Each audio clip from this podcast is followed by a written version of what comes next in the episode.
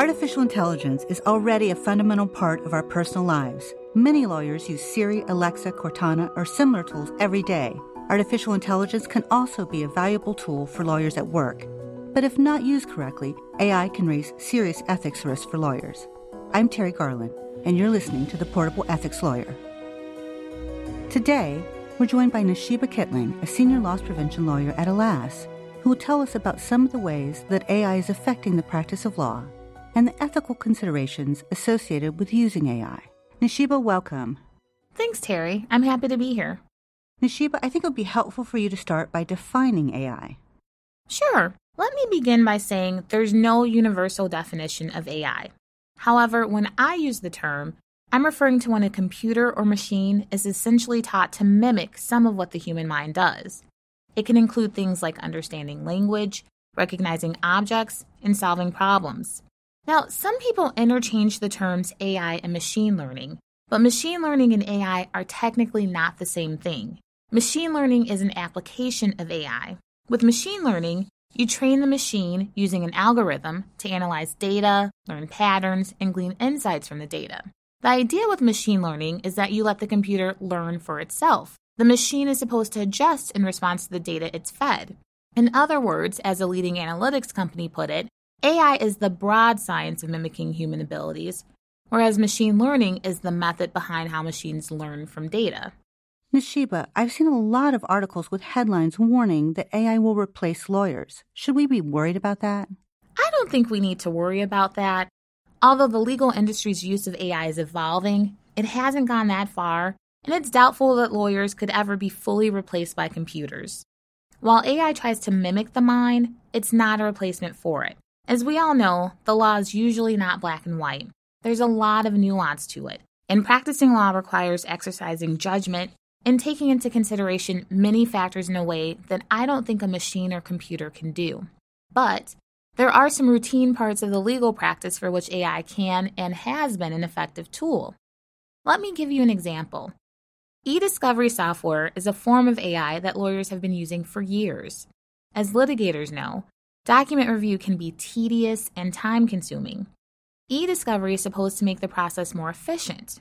Initially, the e discovery software available to the legal market was pretty basic. Over time, however, e discovery software has become more advanced and is more commonly used. In fact, now we can use sophisticated predictive coding to filter through documents, identify responsive documents, separate privileged ones, and prioritize the documents according to relevancy. And we're also seeing lawyers and firms increasingly implementing other forms of AI into their practice. What are some of the ways that lawyers are using AI? Well, lawyers are using AI for everything from due diligence reviews to preparing documents to contract management. That sounds like quite a broad range of things. Would you tell us a little bit about the role of AI in those areas? Sure. With respect to due diligence reviews, AI can help to automate the process. The computer can be taught to find specific legal concepts in a given set of documents and generate written reports about what was found. There's even some software that can flag particular contract provisions, for example, choice of law, in a large collection of agreements and generate heat maps to show deviations from a template. AI can also prepare documents such as wills and patent applications. And some lawyers have found AI very useful when it comes to contract management. Instead of manually creating a spreadsheet with all of the key terms and dates in a large group of contracts, AI does this automatically. It can also review a contract and determine if the contract meets a given set of criteria and should be approved for execution. Going back to litigators, how are they using AI other than for document review? One way is with litigation analysis. AI can search the data available in public records to predict the outcome of litigation. It can compare the facts of your case with other cases that have been decided and come up with a prediction as to your chances of prevailing. It can also tell you the best place to bring an action. Of course, AI can also help litigators with legal research. The days when lawyers were limited to inputting complex search formulas into Westlaw and Lexis are gone. Lawyers can now use natural language processing, or NLP. NLP is not new, but it's dramatically improved in recent years. For example, one of the major research databases rolled out a new product that's supposed to provide the single best answer to a natural language search.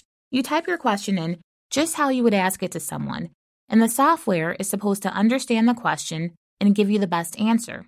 The thought is that using AI with legal research will help produce more accurate results. In addition, AI can assist with brief and memo drafting. The computer scans a database, identifies the strongest arguments, and constructs arguments on both sides in natural language. Can also review a brief to suggest cases that a litigator may want to add. Finally, I'll mention that AI can assist with compliance, including helping a firm spot inappropriate workplace behavior being engaged in by its own lawyers or staff. AI can search company records to discover bad behavior, including detecting the use of code words and summarizing conversations. Predictive software can also be used to identify patterns of unacceptable workplace behavior, perhaps helping to stop misconduct before it escalates to a lawsuit. But AI isn't being used as counsel to actually represent people, is it? There's one system that I'm aware of that arguably does a form of advocacy. It was created by a 19 year old who wanted to provide some assistance to people who might not otherwise be able to afford a lawyer. His system is an AI powered chatbot that lets individuals in New York, Chicago, London, and some other cities contest parking tickets. It's been really successful in helping users avoid paying the tickets. Though query whether that presents a professional responsibility issue and amounts to the unauthorized practice of law. Speaking of professional responsibility, let's turn to the ethical implications associated with using AI. What are the main ethics issues? I think there are four big ethical issues raised by AI.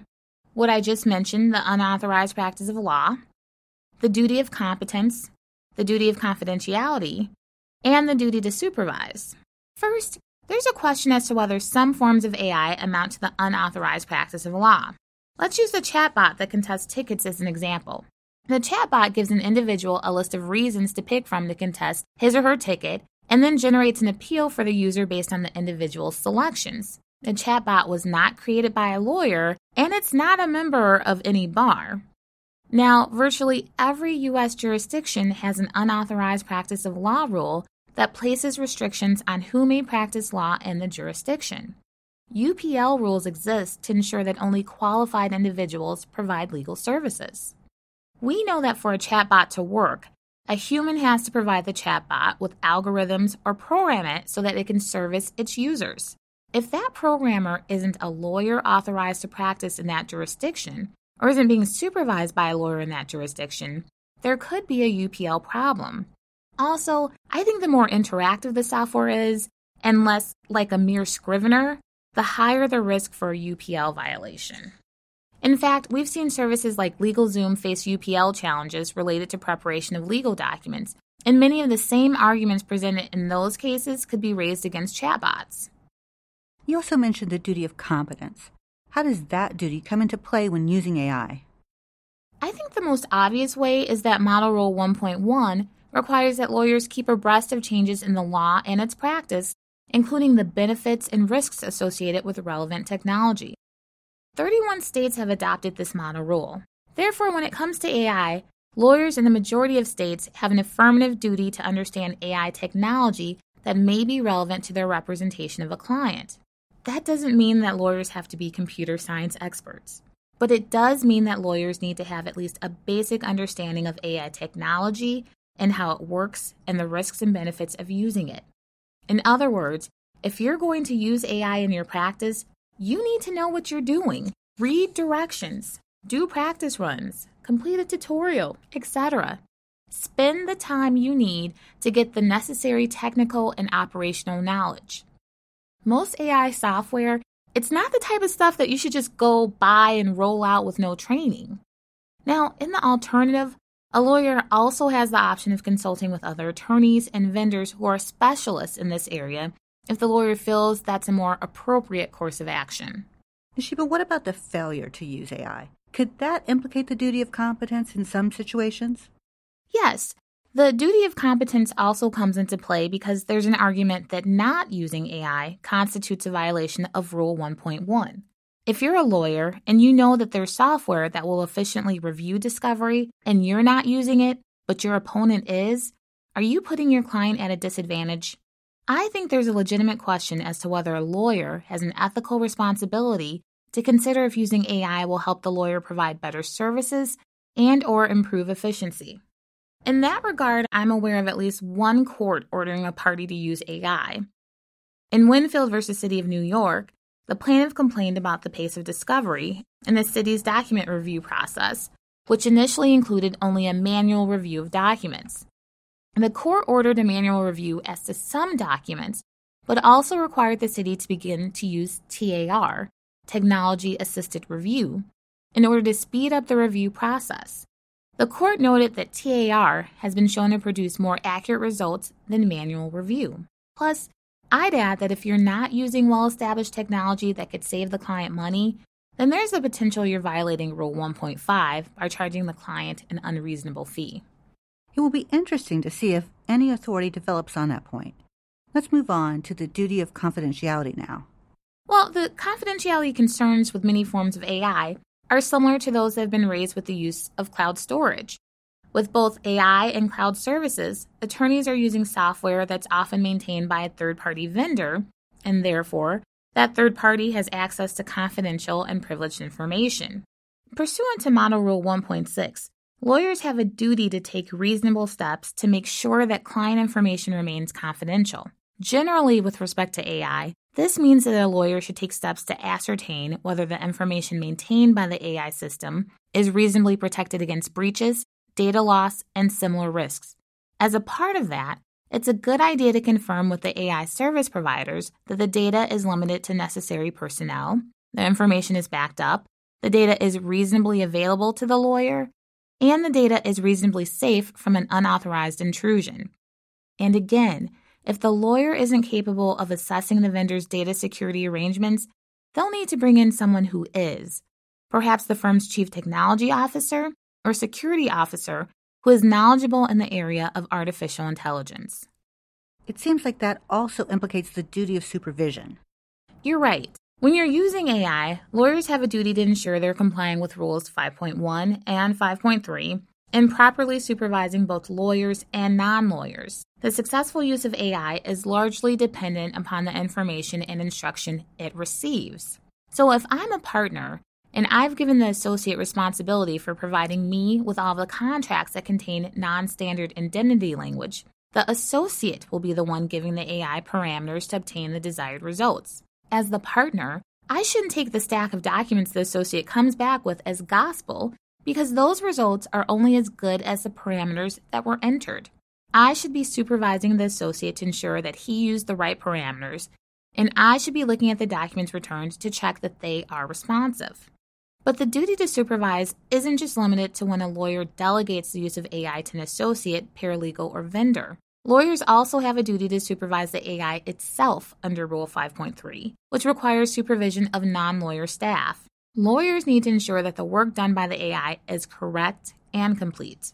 Would you give us an example of that? Yes. Professor Susan Nevelow Mart from the University of Colorado Law School recently conducted a study on algorithmic biases in the context of search results from legal databases like Westlaw and Lexis. As we all know, humans have to design the algorithms being used by these research databases. These human programmers decide how the results will be prioritized, what results should be classified together, and how and what is filtered, among other things. For instance, does the program rank Supreme Court cases above or below more recent cases from lower courts? Does it rank cases with multiple citations above more obscure ones? If your search term has six words and the case only matches five, will the program return the case at all? These are all decisions the programmers made without consulting you, and they make a huge difference in the results the programs return. To test her theory, Professor Nevelow Mart performed identical searches on a number of different legal databases. Now, you'd probably think that she would get the same results, but she didn't. There was hardly any overlap in the cases that appeared in the top 10 results returned by each database. Only about 7% of the cases were contained in the results in all of the databases. The algorithmic biases impacted the results returned by the various databases. As Professor Nevelow Mart concluded, legal research has always been an endeavor that required redundancy in searching. Researchers who want full results will need to mine multiple resources with multiple searches. In the context of using AI, this study should serve as a reminder that lawyers have to ensure that there is oversight and review of the AI's work. AI is definitely a hot topic these days. Any parting thoughts for our listeners? AI can be a great tool to help you with your practice, but it's no substitute for you. As the ABA recently noted about the use of AI, human involvement is still required to interpret data, render legal advice, and fulfill ethical obligations. Nesheba, thank you for being with us. It was a pleasure. Thank you. Until next time, I'm Terri Garland, and this is the Portable Ethics Lawyer. This podcast is provided for educational purposes to assist lawyers in avoiding ethics violations, malpractice suits, other professional liability claims, and management liability claims. This podcast does not constitute legal advice and is not intended to establish an attorney client relationship nor is it intended to suggest or establish standards of care applicable to particular lawyers in any given situation. The recommendations contained in this podcast are not necessarily appropriate for every lawyer or law firm. In determining the best course of action, lawyers should consider the applicable legal authorities and all relevant facts and circumstances. Copyright 2018 by Attorneys Liability Assurance Society. All rights reserved.